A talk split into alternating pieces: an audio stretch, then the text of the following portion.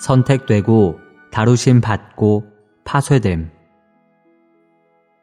26주 6일 아침의 누림 마가복음 14장 3절 상에 앉아 계실 때에 한 여인이 매우 값진 순수한 나드 향유가 든 옥합을 가지고 와서 그 옥합을 깨뜨려 향유를 그분의 머리 위에 부었다.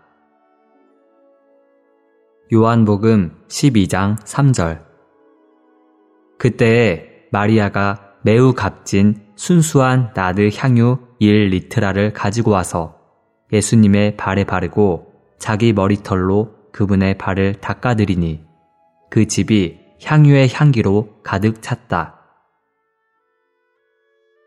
성경은 순수한 나드 향유에 대해 말합니다.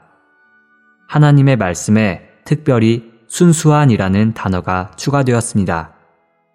그러므로 이 향유는 순수한 나드 기름, 즉 매우 영적인 것입니다. 그러나 옥합이 깨지지 않으면 결코 순수한 나드 기름이 흘러나올 수 없습니다. 기묘하게도 많은 사람들은 여전히 향유보다 옥합을 더 감상하고 향유보다 옥합을 더 값어치 있는 것으로 느끼며 속사람보다 겉사람을 더 보배롭게 생각합니다. 이것이 교회 안의 어려움입니다. 어떤 사람은 자기의 총명을 귀히 여기어 자신을 놀라운 사람으로 생각하고 어떤 사람은 자기의 감정을 귀히 여기어 자신을 놀라운 사람으로 생각합니다. 많은 사람들이 자기 자신을 귀히 여겨 자신을 남보다 낫다고 생각하고 남보다 구변도 있고 일도 빨리 처리하며 더 결단력이 있다고 생각합니다. 그러나 우리는 골동품을 수집하는 사람들이 아닙니다. 우리는 옥합을 감상하는 사람들이 아니라 나드 기름의 향기를 맡는 사람들입니다.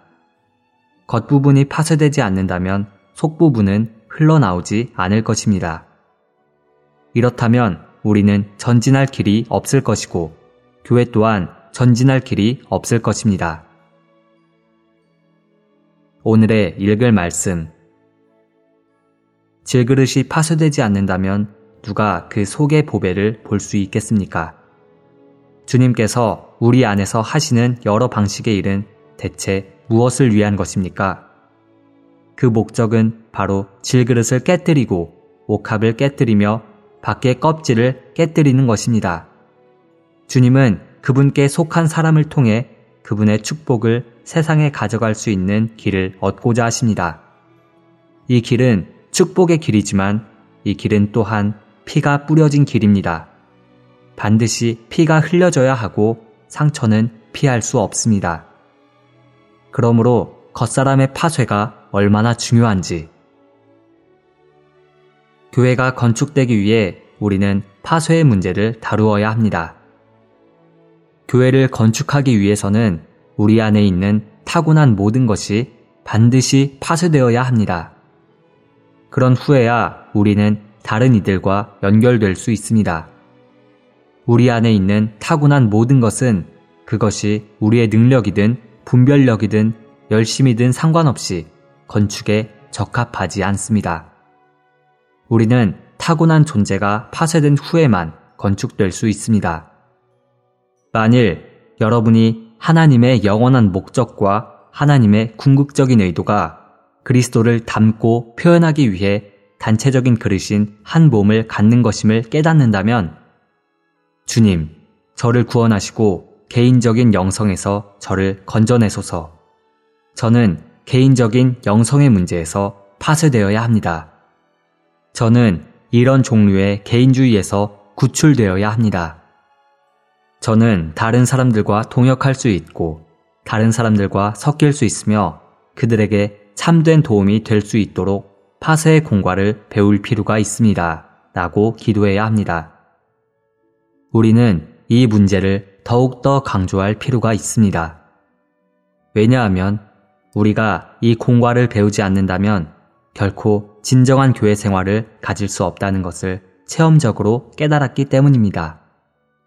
우리는 주일 아침에 함께 와서 찬송을 부르고 얼마 동안 기도하고 메시지를 듣지만 그것이 전부입니다. 우리는 결코 교회를 건축할 수 없습니다. 우리는 살아있는 단체적인 한 몸으로서 함께 건축된 한 무리의 믿는 이들을 가질 수 없는 것입니다. 우리는 다른 사람들과 동역할 수 있고 다른 사람이 우리와 동역할 수 있는 방식으로 봉사하기를 배워야 합니다. 여기에 우리가 배워야 할 많은 공과가 있습니다. 우리는 몸의 이상을 보아야 합니다. 이 이상은 우리를 파쇄할 것입니다. 우리는 몸의 이상 아래서 파쇄될 것입니다.